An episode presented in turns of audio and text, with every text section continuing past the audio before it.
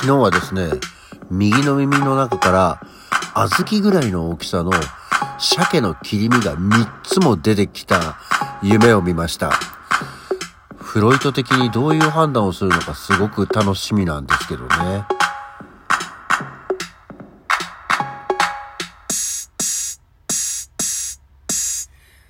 おはようございます。12月3日金曜日午前6時25分、起き抜けラジオでございます。なんかちょっとオープニング少し足んなかったね。まあいいんだけど、いや本当にさ、なんか耳がゴソゴソすんなーと思ってこう、あ、なんかあると思ってピュって出したら、小豆ぐらいの大きさのね、鮭の切り身の、しかも、何？あの、焼いてあるのね。焼き鮭が3つも出てきてすっごいびっくりして、なんだこれっていうあ、耳がよく聞こえるようになってよかったって思うような感じですけどね。はい。というわけで、あとね、昨日さ、これもすごくどうでもいい雑談として、なんかね、昨日日中、すごく、金曜日な気分がしてて、なんか、ふっと、あ、違う、今日木曜日だと思った時の、あの絶望感といったら、嫌な感じだな、っていうところでしたね。はい。まあ、ただ今日が金曜日でございますね。今日一日乗り切って、週末に向けていければと思っております。さあ、今日は何の日と思ったんですけどね、意外とね、やっぱり12月に入るとね、急に語呂合わせの日がなくなります。なんか、そういうもんなんだね。なんかもう、考えるの疲れちゃったんだろうな。っていうところなんで、えーあんまり今日ご紹介できるような語呂合わせの日はないですけど、まあ、ギリギリこれかな。えー日本奇術協会が、えー制定した、えー奇術マジック手品ですね、の日、えー one, two, three で読む語呂からっていうところですけど、今そういや手品やる人で one, two, three って言って手品する人あんまりいなくなった気がしますよね。シュッシュッシュッ、はい、シュッシュッシュってやるからね、あんまり、はい、 one, two, three はそういやないね。ただなんかまあ、そうなんですって、っていうところです。さて今日はなんか、珍しく、まあ、アニメ、漫画の話をしようかなと思っております。まああの、昭和の時代のアニメのキャラクターって、結構後々、まあ今もそうですけど CM に使われたりとか、あとはそのアニメ自体がリバイバルをされて、あの、使われることってあるじゃないですか。だただまあごめんなさいいろんな日本津々浦々で聞いていただけてるとは思うんで、えー知らないわっていうのがあるかもしれないんですけどあの家庭教師のトライっていうところでねあの例えばアルプスの少女ハイジだったりを使われてる、まあ、コマーシャルアニメのコマーシャルがあったりとかあと今東京だといわゆる地下鉄の東京メトロの、あのポスターで「明日のジョー」だったり「巨人の星」だったりっていうのがありますよね。でまあもちろんあの新作が出たりなんだりしてるんでずっとリバイバルっていうことではないんだけど、まあガンダムね、のキャラクターとしての話でしょ？お話じゃなくてね。まあガンダムだったり、アムロだったり、シャアだったりっていうのも使われてたりするじゃないですか。で、っていうのがあった中で、ふとね、いや別に自分がすごく好きだったとか、たくさん見てたってわけじゃないんですけど、ただまあ、それにしてもこう、有名なキャラクター、まあ、有名なキャラクターっていうかさ、その、昭和の頃、あとは鉄腕アトムとかね、ブラックジャックとかさ、まあ、その辺もこう、何かしらこう、キャラクターとして使われてたりすることがあるじゃないですか。うん。あドラえもんもしっかりね。まあ、ドラえもんは、どっちかっていうとまだ今もやってるから、うん、ちょっと昔のアニメっていうことではないとは思いますけど。で、あの、今はいろんなさ、アニメ作品があったりとか、で、あの、多様性の時代なんで、まあ、皆さん好きなものっていうのがいろいろ違ってきたり、好きなジャンルが違ってきたりするんで、もう今はよくわかんないですけど、まあ、昔はもうね、見るもんが限られてるじゃないですか。もう、アニメ、この日、何曜日の何時はこれよっていうのは決まってるみたいな。ところがあるから、まあもう、有名っていうかまあそれしか知らないっていうかねっていうものがあったような気がするんです。うん、だだ一休さんとかも多分さ使われてただろうしさ。魔法使いサリーって今はあんまり使われてないからでもなんか歌は残るとかっていうようなことがあると思うんですけどただまあキャラクターとしてねっていう話で言うと。あのでふと思い出したのがあの赤堂鈴之助ってさあのあんまり使われてないような気がするなって思ったのね。あの使いづらいキャラクターもあるとは思うんですよ。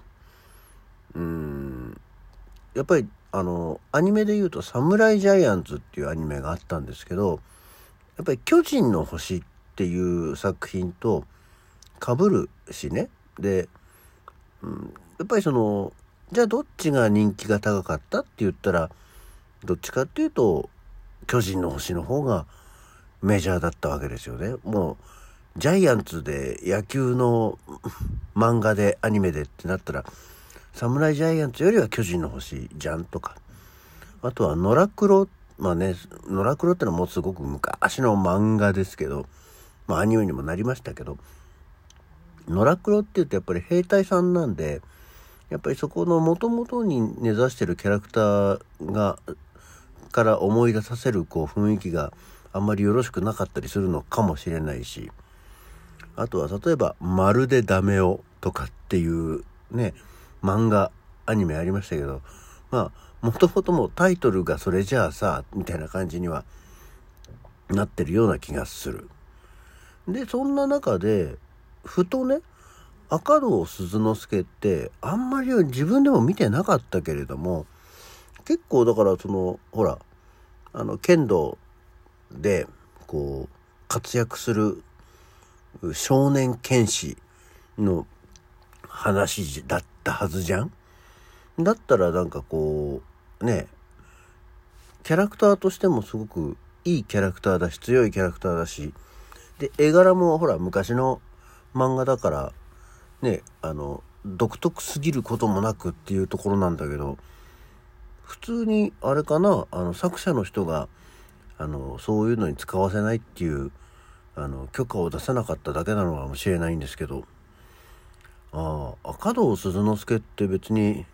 使いやすいキャラクターだと思うんだけどなーって思ったんですよ。でそんな時にふと主題歌を思い出せなくてあの本当にタイトルというか名前の「赤堂鈴之助」ってあれこれなんどんな歌だったっけって思ってでまあほんな YouTube とか見りゃいいんでしょうけどなんか尺だからと思って見なかった。あ、でもそうか、あの、昔、東八郎が、東八郎がって言ってもわかんないですけど、あの、コメディアンのね、今のアズマックスのお父さんね、あの、初代のバカ殿の家老のね、東八郎というコメディアンが、あの、ギャグでやってた、頑張れ、強いぞ、僕らの生かって歌ってたのがあって、あ、そうだ、頑張れ強いぞ、僕らの仲間、赤堂鈴之助なんだけど、相変わらずその前の、あの、メロディーと歌詞が全然出てこなくて、なんだっけなと思って、ふっと思いついたのが、黄色と黒は勇気の印って、それはリゲインのコマーシャルソングだよってなって、なんかモヤモヤと、あえてモヤモヤしたままなんですけど、赤堂鈴之助皆さんご存知ですかね？いや多分あの平成生まれになっちゃうと全く見たことも聞いたこともないような気がするよね。あとアニメ自体はだって1970年代ぐらいのものでしょ？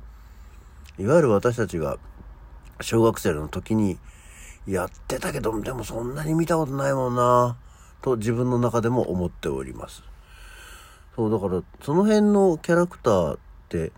まあ、使われたりすることがあのほらまああのバカボンとかもさあのキャラクターになりやすいじゃないですか。ねあのなんだ安い携帯屋さんのキャラクターにも、まあ、実写版で芸能人が扮してなってたりするわけでそういうのってなんかこう何か基準があるのかなと思った次第でございます。鉄人28号とかもさ、あんまり取り上げられないよなっていう気がするのね。あの、ほら、横山光輝の地元にはあの銅像が立ちましたよみたいなそういうニュースにはなるけど、いわゆる幅広くコマーシャルとして使われるキャラクターでもないんだなって思ったりするんですよね。そんなわけで皆さんもですね、是非あこんなのいたよねっていう忘れ去られた忘れ去られたというと変ですけど懐かしいキャラクターのことをたまには思い返してあげてみてください。何様だ俺。よくわかんないですけど。っていうお話でした、えー、起き抜けラジオ。それではまた次回。さあ週のラスト一日頑張っていきましょう。ほいじゃね。